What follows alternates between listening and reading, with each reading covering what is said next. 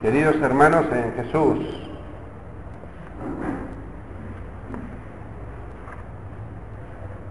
siempre es bueno hablar un poquito de, de, la cruz y también de la fecundidad de la cruz.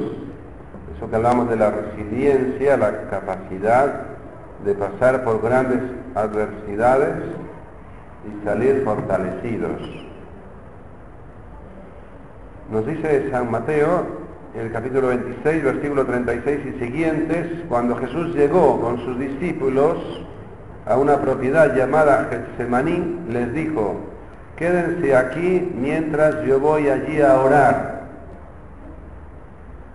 Y llevando con él a Pedro y a los dos hijos de Zebedeo, comenzó a entristecerse y a angustiarse. Entonces les dijo, mi alma siente una tristeza de muerte, quédense aquí velando conmigo. Así que vemos cómo invade este mal espíritu la tristeza a Jesús. Fíjense la, la descripción de la palabra de Dios.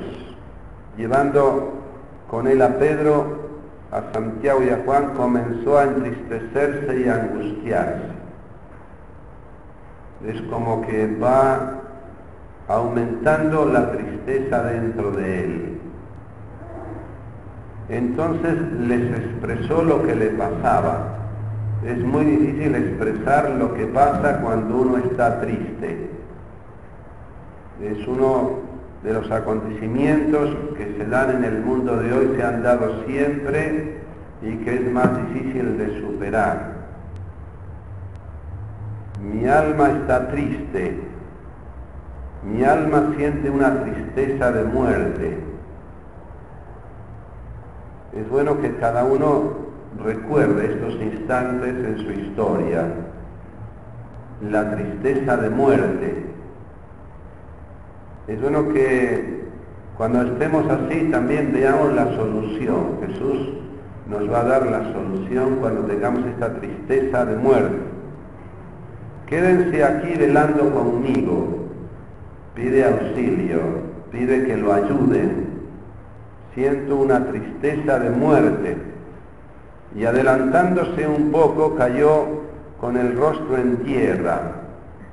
Caer con el rostro en tierra, descalzarse, ponerse de rodillas ante Jesús, ante Dios, es ponerse en verdad. Jesús se pone en verdad ante su Padre. Tiene un combate interior, un tsunami, un vacío existencial muy fuerte.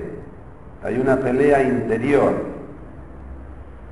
Quédense aquí velando conmigo, necesito compañía. Hay momentos en los cuales necesitamos compañía, necesitamos que alguien nos acompañe y adelantándose un poco cayó con el rostro en tierra, orando así, Padre mío, si es posible que pase lejos de mí este cáliz, pero no se haga mi voluntad, sino la tuya. Acá tienen esta confrontación de voluntades la voluntad humana de Jesús que no quiere la angustia, que no quiere el sufrimiento. Y el sufrimiento tiene un porqué. Siempre tenemos que preguntarnos el por qué y el para qué. La angustia de Jesús es porque va a morir crucificado por amor a nosotros y no acepta esta realidad, su voluntad humana, se resiste al dolor, no quiere este dolor.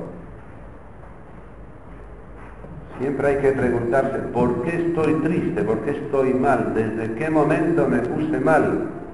¿Qué es lo que me quitó la paz? Padre mío, si es posible que pase lejos de mí este cáliz, pero que no se haga lo que yo quiero, sino lo que quieres tú, que se haga la voluntad de Dios. Después volvió junto a sus discípulos y los encontró durmiendo. Jesús dijo a Pedro, es posible que no hayan podido quedarse despiertos conmigo ni siquiera una hora. Entonces les dice, estén prevenidos y oren para no caer en la tentación. El espíritu está dispuesto, pero la carne es débil. Se alejó por segunda vez y suplicó, Padre mío, si no puede pasar este cáliz sin que yo lo beba, que se haga tu voluntad. Es toda esta pelea fuerte que hay adentro. Cuando estamos así, generalmente los malos pensamientos nos vencen. Jesús lucha para hacer la voluntad de Dios, para hacer lo que a Dios le agrada. Es una pelea muy fuerte en su mente, en su corazón, en todo su ser. Es un combate interior. Cuando nosotros escuchamos gente que ha querido suicidarse o que ha intentado o que ha tomado pastillas o que se ha dado un tiro y le preguntamos por qué, ¿por qué te has querido matar? Y siempre la respuesta suele ser parecida. Nadie me ama, no amo a nadie, me siento solo, amargado. Mi vida no tiene sentido. Si no amo ni soy amado, mi vida no tiene sentido. Vean esta profundidad, esta tristeza de muerte, esta angustia de muerte. Mi vida no tiene sentido. Y es bueno preguntarle, yo recuerdo una chica joven que me decía, yo tomé las pastillas y me quise matar, pues la llevaron al hospital y salió misteriosamente, le hicieron un lavado, le sacaron todo lo que pudieron y salió a flote. Decía, papá, mamá, se separaron y yo siempre estuve con los abuelos, ellos hicieron nuevas parejas, nunca se han ocupado de mí, mis abuelos murieron encontré un novio, estaba toda mi esperanza en él, me dejó el novio, mi vida no tiene sentido.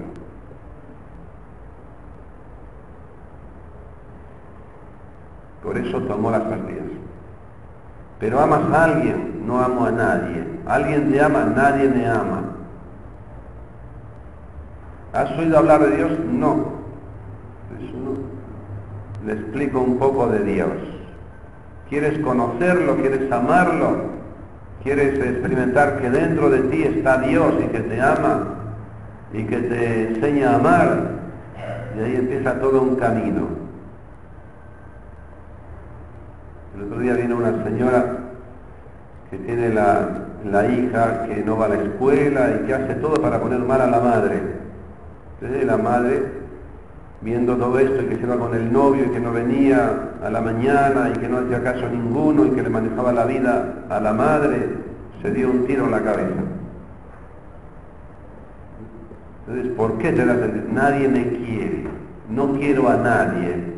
Estaban las hermanas y decían, nosotros te queremos, nosotros te amamos, te vamos a acompañar, tu vida tiene sentido, vamos a ayudar a tu hija a que te quiera, a que se ocupe de ti, no solamente la hija necesita amor de madre, también la madre necesita amor de hija y amor de hermanos y de personas que lo quieran o que la quieran. Tanto al hombre como a la mujer, estos vacíos existenciales les llevan a hacer cosas terribles. Es bueno meditarlas y verlas. Al regresar los encontró otra vez durmiendo, porque sus ojos se cerraban de sueño. Nuevamente se alejó de ellos y oró por tercera vez, repitiendo las mismas palabras. Luego volvió junto a sus discípulos y les dijo, ahora pueden dormir y descansar. Ha llegado la hora en que el Hijo del Hombre va a ser entregado en manos de los pecadores. Levántense, vamos, ya se acerca el que me va a entregar. Una vez que Jesús toma la decisión, una vez que toma la decisión con todo su ser de hacer lo que a Dios le agrada, una vez que ya pone la voluntad de Dios en él, una vez que ya se ha roto esa atadura de la angustia, se sana la herida y va con fuerza al encuentro de los que lo vienen a buscar para llevarlo a la cárcel y después matarlo. pero primero se encuentra con su padre. La resiliencia es este misterio que ocurre, que ocurría en los campos de concentración, en la Segunda Guerra Mundial y después de la Segunda Guerra Mundial. Cuentan de Víctor Frank, que habla de la psicología del futuro, del psicoanálisis, de la psicoterapia, perdón, psicoanálisis más bien es Freud, y nos habla de cómo había personas en el campo de concentración que no querían vivir viendo lo que acontecía con las otras y se mataban o se morían de pena, o buscaban la forma para que los matasen. Y que hay otras personas que todo eso que ocurría les daba ánimo y fuerza como para pasar por esas grandes adversidades y salir fortalecidos. Yo voy a salir de acá, yo tengo esperanza, yo voy a estar con los que yo tengo una misión importante para llevar adelante. Beethoven lo relata así.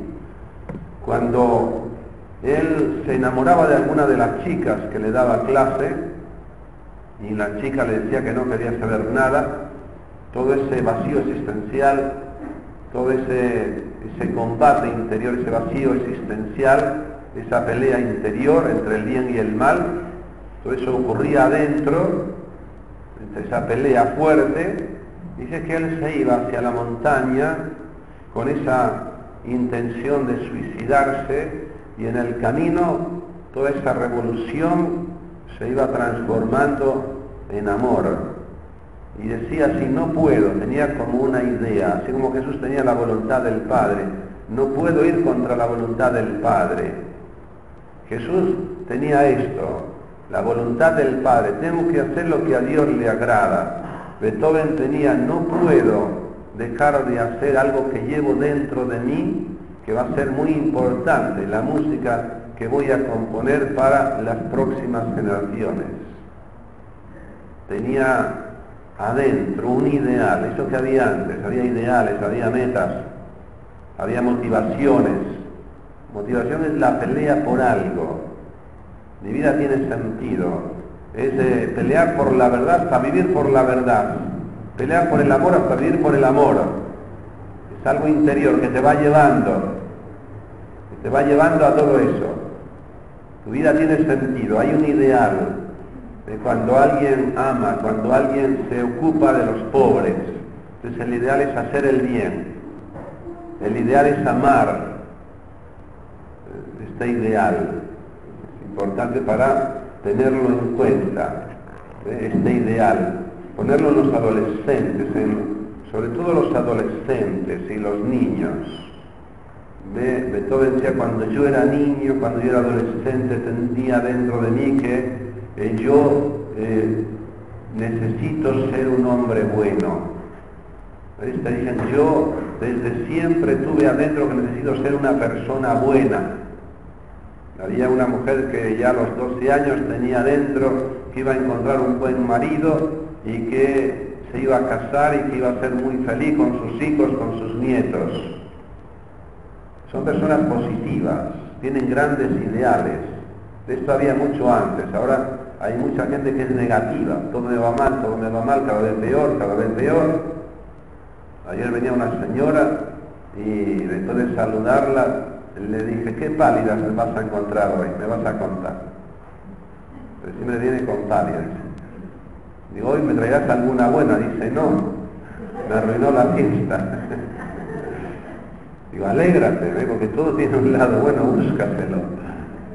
Pero fíjense, ¿no? Hay gente, por más que sean cosas buenas, las ve como malas. El problema que traía es que la hija se quiere suicidar. Este, dile a Dios, no estar viviendo con miedo continuamente. Miren cuánto caso así, a veces heredan, ya vienen. Los padres, los abuelos, los tatarabuelos eran todos eh, depresivos, tristes. Otras veces no, son circunstancias que le toca vivir a las personas. Y mira, vamos a pedirle al Señor para que no se suicide, para que se convierta. Si San Agustín lo consiguió, Santa Mónica, que se convirtiese San Agustín, ¿por qué no va a convertirse en tu hija? Vamos a pedirle con fe, porque si estás airado de manica que se va a suicidar, que se va a suicidar, tú mismo le atraes el mal. En vez de estar airado de manica lo loco, metete en Dios como Jesús Padre, hágase tu voluntad. ¿Y cuál es la voluntad de Dios? Que viva, que esté alegre, que su hija esté bien con la madre, hasta que lo consiga. Fíjense la batalla interior. Cuando uno no tiene eso, no lo ve como problema, pero cuando uno tiene esa obsesión es terrible que no quiero vivir, que me quiero matar, que ya mi vida no tiene sentido, que nadie me quiere, día y noche, ¿no? ni puedes dormir, es lo que llaman la fatiga. La diferencia entre el cansancio y la fatiga es que en el cansancio, uno después de trabajar todo el día, vas a dormir y duermes tranquilamente toda la noche. A la mañana te levantas nuevo y sigues trabajando. Pero el fatigado es que se da manija todo el día, toda la noche, cuando va a dormir, cansado, se levanta mucho más cansado. Fíjense, ¿no? Es terrible eso. El que tiene esto, ¿ve? Hay que ayudarlo, hay que ayudarlo a salir de ahí. A veces es un asedio satánico eso. A veces es una obsesión, una opresión, un problema mental. Hay que mandarlo al psiquiatra adecuado, pedir al Señor encontrar el psiquiatra adecuado que le ayude a salir de ahí problema psicológico al psicólogo, también sería el psicólogo adecuado. Nosotros eh, trabajamos con médicos, a veces los retiros, con psicólogos, con psiquiatras, lo más importante es que ellos también sean instrumentos de Dios para resolver el problema como corresponde. Esto es muy importante para estas cosas. Fíjense que la depresión tiene todo ese camino. No puede ser que me pase a mí. Lo segundo, enojo con los demás. Lo tercero, regateo. Si lo he hecho, dicho, tenido, ahí en el regateo es donde se suele dar este enredo mental de la obsesión. Y luego el enojo contra uno. Cuando se cansa de enojarse con uno, se enoja con el otro. Y vive así. Pues ahí tiene la enfermedad. Esto que yo tenía y que el Señor me sanó. Cuando tenía de joven, pero a los 27, 28 años después del bautismo en el Espíritu que yo les contaba el primer día, ahí experimenté la sanación de esta depresión patológica o neurosis grave. Es un mundo subjetivo que nada más existe dentro de uno y que a uno lo enferma. El Señor te puede sanar de eso, porque Él es psicólogo, psiquiatra, médico, y es Dios infinito. Y es tu hermano, Cristo, y tu amigo. hay que pedirle con fe hasta que te sane. Cuando viene la sanación, viene la afectación de la realidad. Por eso la angustia es la no aceptación de la realidad. Alguien te hizo algo, te pusiste mal con él, él se puso mal contigo. Problema afectivo. ¿Qué trae? Las fugas. Y una de las fugas es hacia el pasado, la depresión. Uno se queda anclado ahí. Cuando aceptas eso, que el otro es tu hermano que tiene derecho a equivocarte como tú, ahí llevamos bien el camino que es lo que hace Jesús. Bueno, acepto la voluntad de Dios, voy a la cruz. Esto es una depresión normal lo de Jesús. Lo mío era patológica, porque llevaba años. El Señor de sana de esta depresión patológica. Es bueno verlo. Generalmente cuando una mamá tiene un hijo y lo quiere mucho, aunque el hijo venga con pálida que lo maltrate a la mamá, la mamá lo sigue queriendo porque tiene corazón de mamá. Pero si viene el marido así, al marido lo saca volando. Y empiezan los odios, y empieza el regateo, y empieza la depresión, y empieza la pelea con el marido, y empieza a sacarle lo peor del marido. Lo mismo le pasa al marido con la mujer. Ya no digamos si es la suegra, antes siempre es la suegra. Pero ahora no, ahora es mucho más cercano, es el papá, la mamá, también la suegra, también la cuñada, pero el marido, el hermano, la hermana, Habrá dos contra tres, tres contra dos. Fíjense la cantidad de peleas interiores que hay dentro de la familia, fuera de la familia, en la comunidad, fuera de la comunidad. Por eso el Señor vino a decir, no somos santos los seres humanos, somos pecadores. Él no conoció pecado, dice San Pablo, pero se hizo pecado por amor y llevó nuestros pecados en la cruz. Ahí tenemos esto tan lindo de Jesús. Ve que pasó por la angustia, pasó por todo lo que pasamos nosotros y en Él nosotros podemos salir en la voluntad de Dios, que es que estemos alegres, aunque tengamos que pasar por lo peor y salir fortalecidos. Jesús salió fortalecido, ¡eh, vamos, ya está aquí el que me entrega! O de ya pueden dormir y descansar. Yo voy a cumplir mi misión.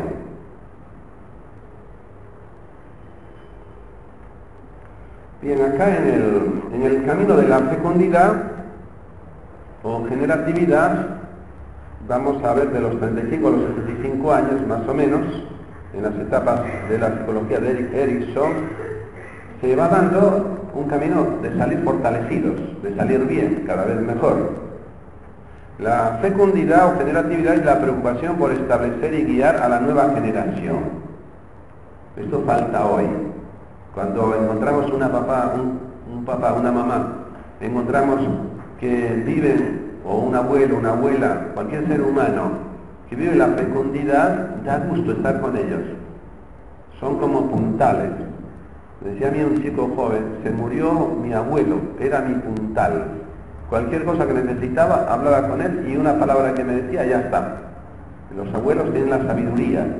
Es aquello que, hablan de eh, cuando aquel rey mandó escribir la historia de la humanidad en 100 tomos. Después dice, en un tomo. Luego dice, en una hoja. Y luego dice, en una frase. En una palabra. Amor. Entonces el anciano tiene esto, tiene la sabiduría, tiene el amor.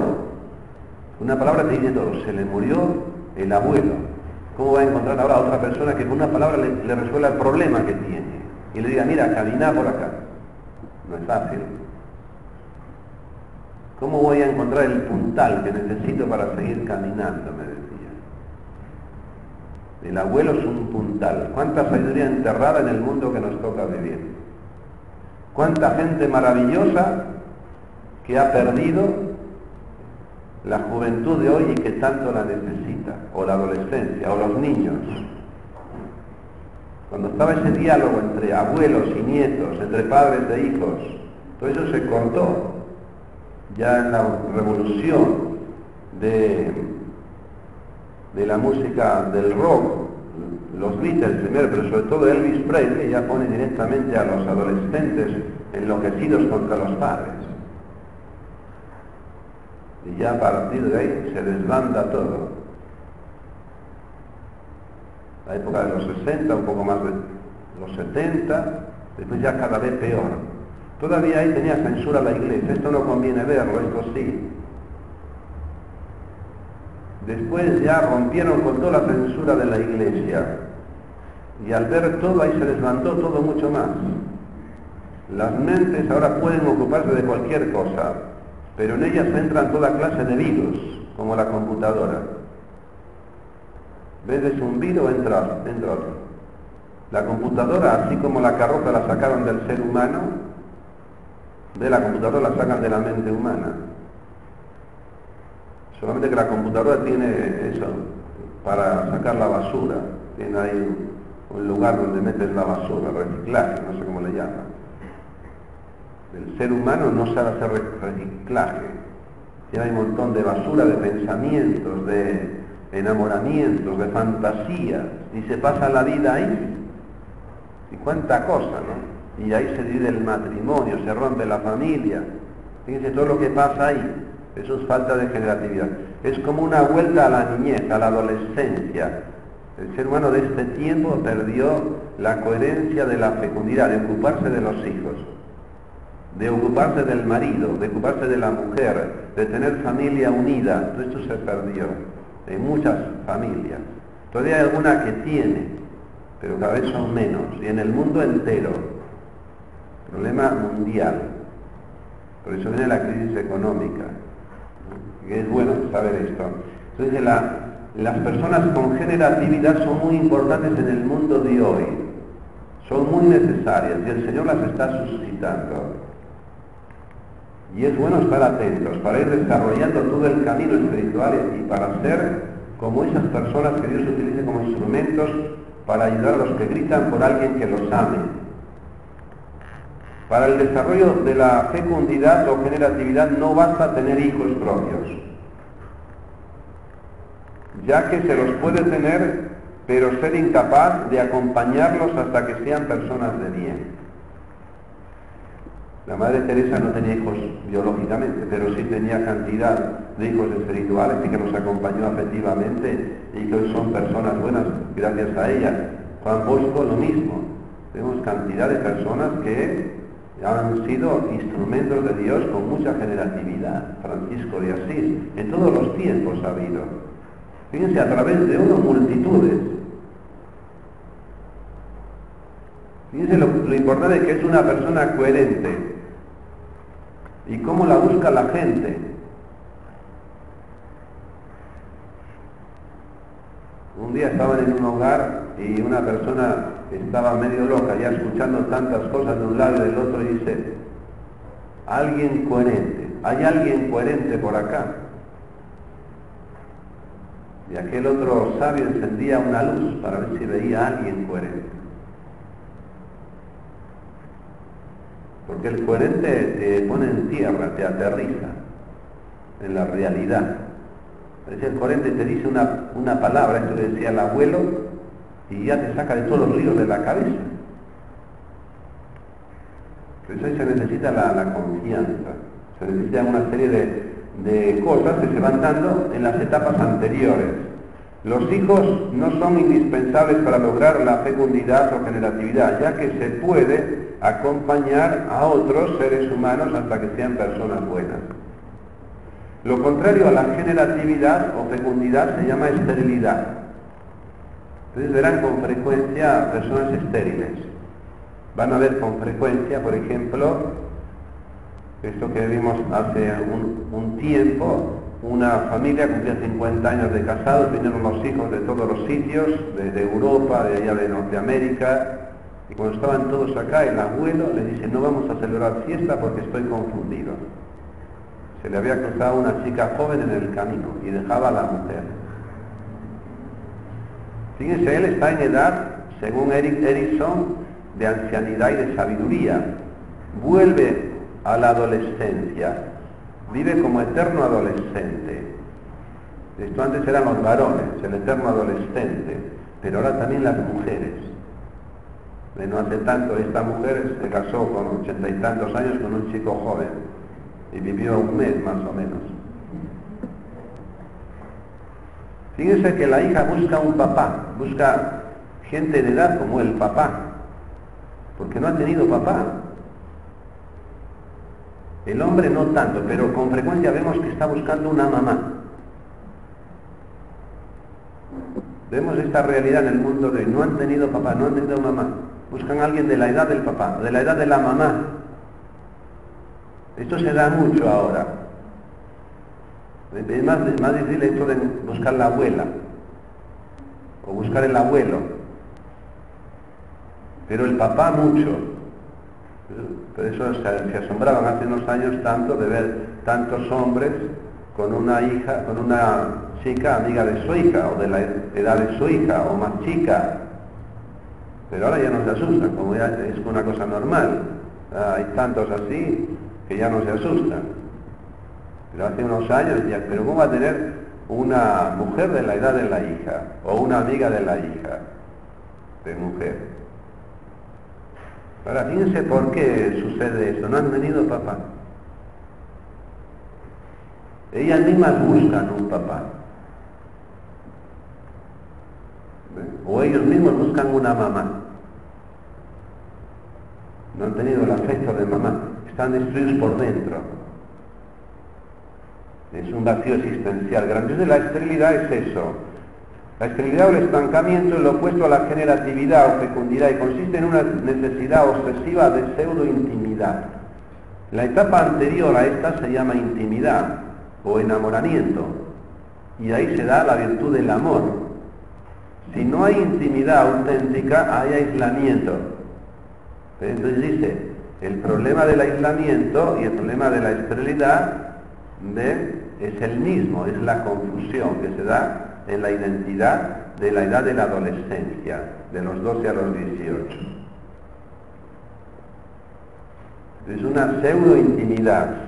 La pseudo-intimidad es un aislamiento, es una confusión. Eh, son los que hoy le decimos autistas. De repente ven la, la televisión o ven o están en internet y están siempre ahí en su mundo. Están en su mundo.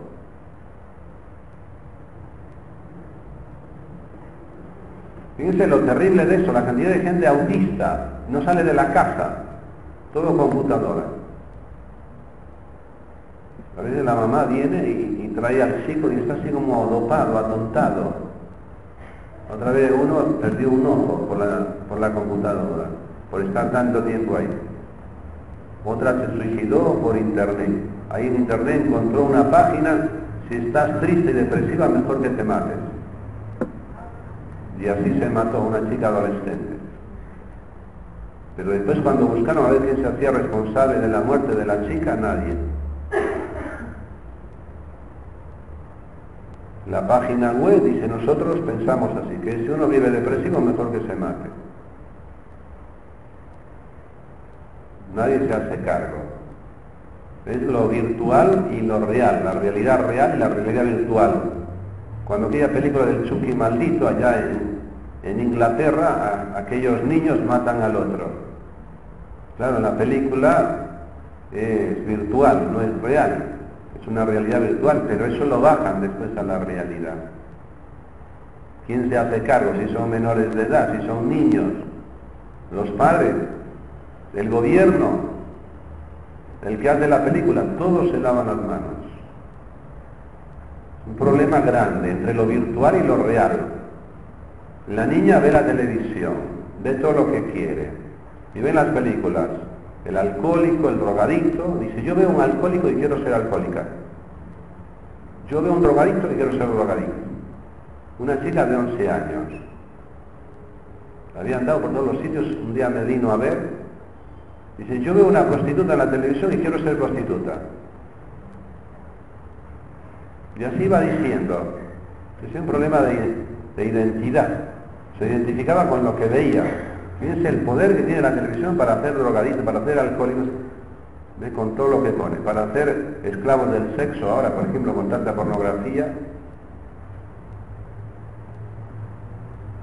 esclavos del juego, esclavos de la comida, esclavos de la moda. Los padres no están, pero fíjense, tienen los vendedores de productos, los promotores. Ellos tienen que vender, cuando más vendan no le importa si matan gente o no matan, no le importa. Lo que importa es tener más plata, tener más venta, vender el producto. Entonces el lenguaje virtual, lenguaje real, la realidad real. ¿Quién le explica al niño cómo tiene que utilizar la computadora o cómo tiene que utilizar el teléfono? El celular, o cómo tiene que utilizar el, adolescente la moto. Papá quiere una moto, no te compro la moto porque hay muchos que se matan con la moto. Papá, si no me compra la moto no, no me quieres. Papá para sacarlo de encima y hacer lo que él quiere, no es sacarlo de encima, es explicarle hasta que lo entienda, es amarlo. Piensa que comprarle una moto ya está. Y el chico de repente después se, se mata con la moto o se accidenta con la moto. De esto hay muchos casos. El otro día uno, este es el nuevo,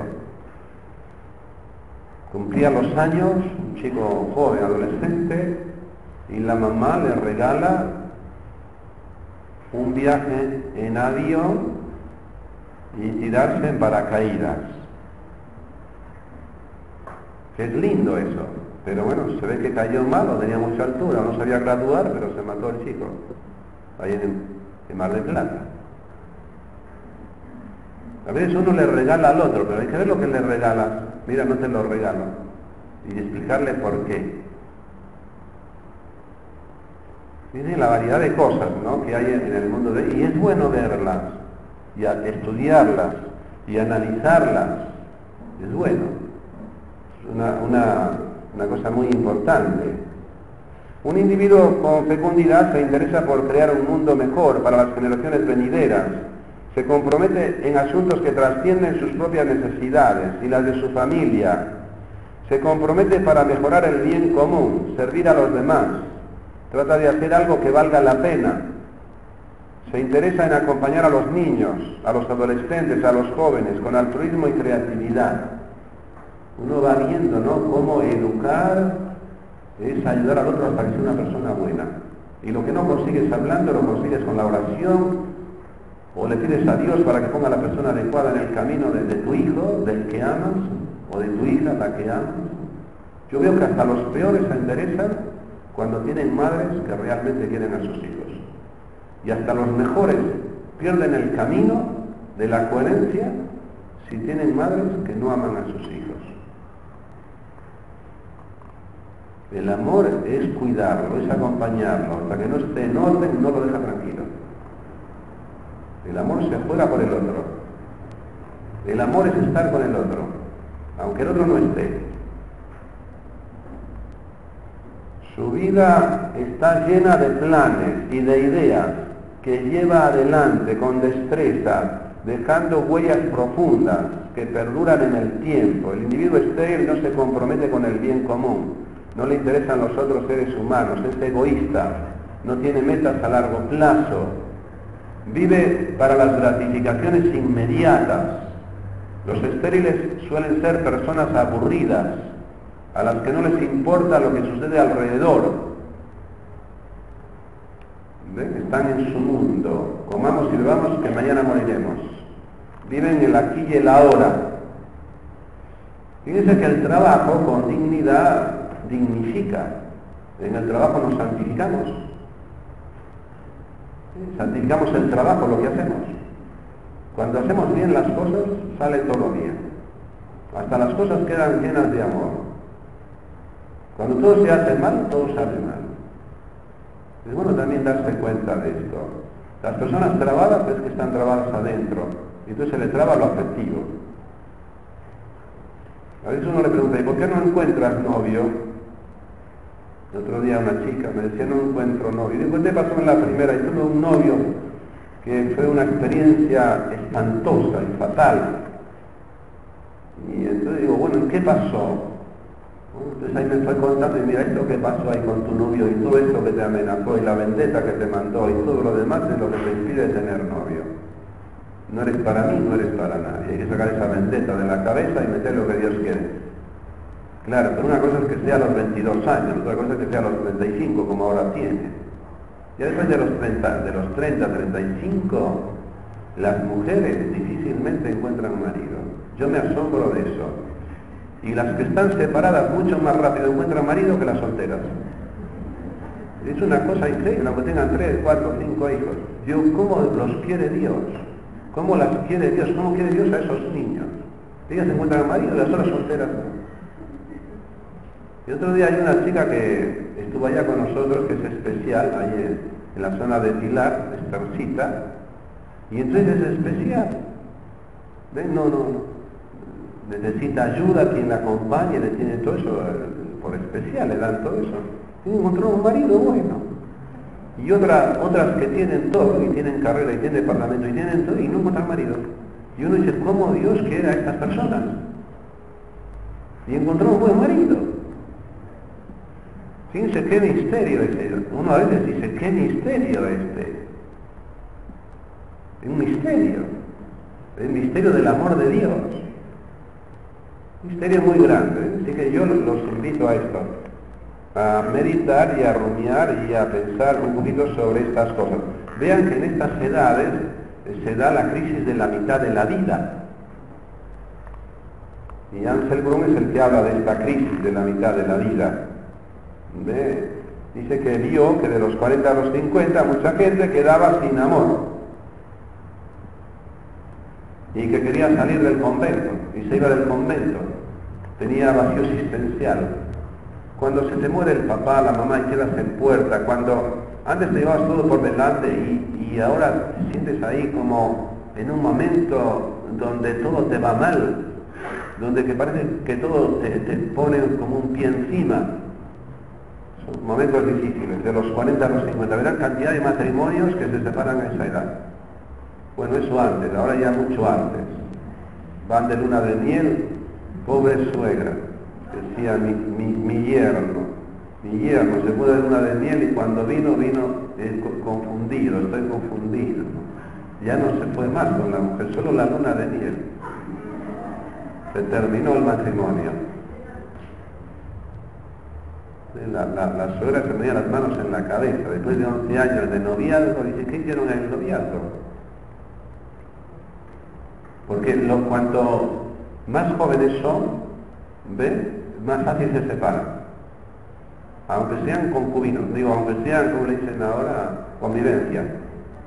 La convivencia. Aunque convivan, conviviendo, aunque sea.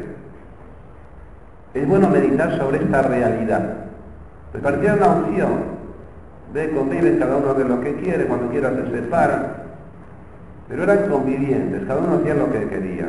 Pero un día él se enamoró de otra mujer. Y esta dice, bueno, si no te quedas conmigo, yo me mato. Y no comía. Y le dice, mira, te doy el departamento. Yo te quiero a ti, no el departamento. Mira, te doy también el auto, el auto cero. Yo te quiero a ti, no quiero el auto cero. No había forma de convencerla que tiene que seguir viviendo. Fíjense, también esta forma de convivencia tiene problemas y más problemas que la del casamiento. Porque si eso lo resolviese, diríamos, bueno, hay que aplaudirlos, pero tampoco resuelve. Tampoco resuelve eso. Bueno, entonces hay crisis matrimoniales, hay crisis de sacerdocio, hay crisis de religiosas. Es la edad de la crisis. Cuando uno sale de la crisis, eso que decíamos, capacidad humana para pasar por grandes adversidades, si vamos en Dios, como esto que decíamos de Jesús, salimos fortalecidos. Gandhi es uno de estos hombres que han pasado por, por la crisis y han salido fortalecidos. Aquí Gandhi, un hombre con generatividad, enseñó al pueblo de la India que la no violencia, basada en la entrega y en la fuerza interna, es la forma más poderosa de resistencia. Dice, la no violencia no es no hacer, sino que es hacer no armas, pero sí silencio, por ejemplo. Sí parar toda la gente de, la India, pararon todo, un día, por ejemplo, los ferrocarriles, todo, se paró toda India. No necesitaban las armas, tenía algo más poderoso. La verdad, dice Gandhi, es más poderosa que, que todas las armas juntas la verdad. Y así llevó a la independencia a India. Quería que Inglaterra se fuera de la India y quedara en buenos términos, y lo logró. Quería darle poder a los musulmanes para que no hubiera muertos, pero sus compañeros hindúes no lo aceptaron y se produjo la guerra civil. Así se dividieron en Pakistán e India. Ante la dificultad vemos a Gandhi orar y ayunar y enseñar con la vida. El Mahatma da consejos de amor a quien se los pide. En un momento en que se matan entre sí hindúes y musulmanes, acusan a Gandhi de ser el culpable. Entonces se enfrenta a la crisis de sentido. ¿En qué he fallado? ¿Ha valido la pena? Y con la oración y el ayuno sale airoso a una nueva vida, superando la crisis como un nuevo Moisés, caminando hacia la tierra prometida. ¿Ves? ¿Seré yo culpable? Fíjense la tristeza, ¿ves?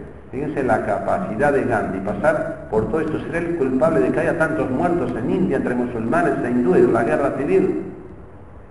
Después de hacer todo lo que había hecho para traer la, la independencia a India, ahora ve que India se separa, que hay cantidad de muertos, y entonces lo culpan a él, él experimenta adentro todo este peso tan terrible que lleva, que lleva adentro. Eso cuando le pregunta a aquel hombre, dice, vivo el infierno adentro de mí, me estoy condenando, mi vida no tiene sentido.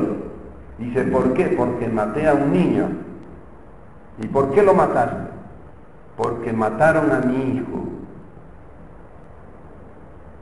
Y entonces Gandhi dice, mira, busca un niño y ocúpate que sea de los enemigos, como el que tú mataste, de los musulmanes, que haya quedado sin padre y madre, y cuídalo como si fuera tu hijo y edúcalo como un musulmán. Una maravilla. Tiene la capacidad que tenía Gandhi. Pero esto, fíjense, a través de las pruebas por las que pasó, grandes adversidades. Esto, la resiliencia es la palabra de moda ahora, pero siempre fue la fecundidad. Cada uno, análisis de la realidad en la fecundidad, análisis doctrinal, que dice la fe, que aunque estés en la peor crisis de tu vida hay una salida, y hay una salida positiva, y que uno sale con valores y sale de una manera mucho más fuerte y transformado, como el gusano de seda, si le sacas todo el sobillo en el que está enredado, nunca vuela. Pero si él sale con todo el esfuerzo, ahí las alas se fortalecen y es mariposa y vuela. Un poco así pasa en la vida también del ser humano, en la crisis de la mitad de la vida. Alguien, algunos le dan todo, todo a los hijos. Fíjense, le dio el estudio, le dio la comida, le dio todo, le dio la universidad, le dio el departamento cuando se casó. La mujer cuando se separó se quedó con el departamento. Él se fue a vivir a la casa, echó a la madre de la casa, metió a otra mujer ahí. Cría cuervos y te sacan los ojos. Diagnóstico. Si estás así, sin fecundidad, si estás este, en este sentido espiritual y profundo, afectivo, integral, estás de cama. Hay que pedir auxilio urgente. Alguien que me, alguien que me acompañe. Padre nuestro que estás en el cielo.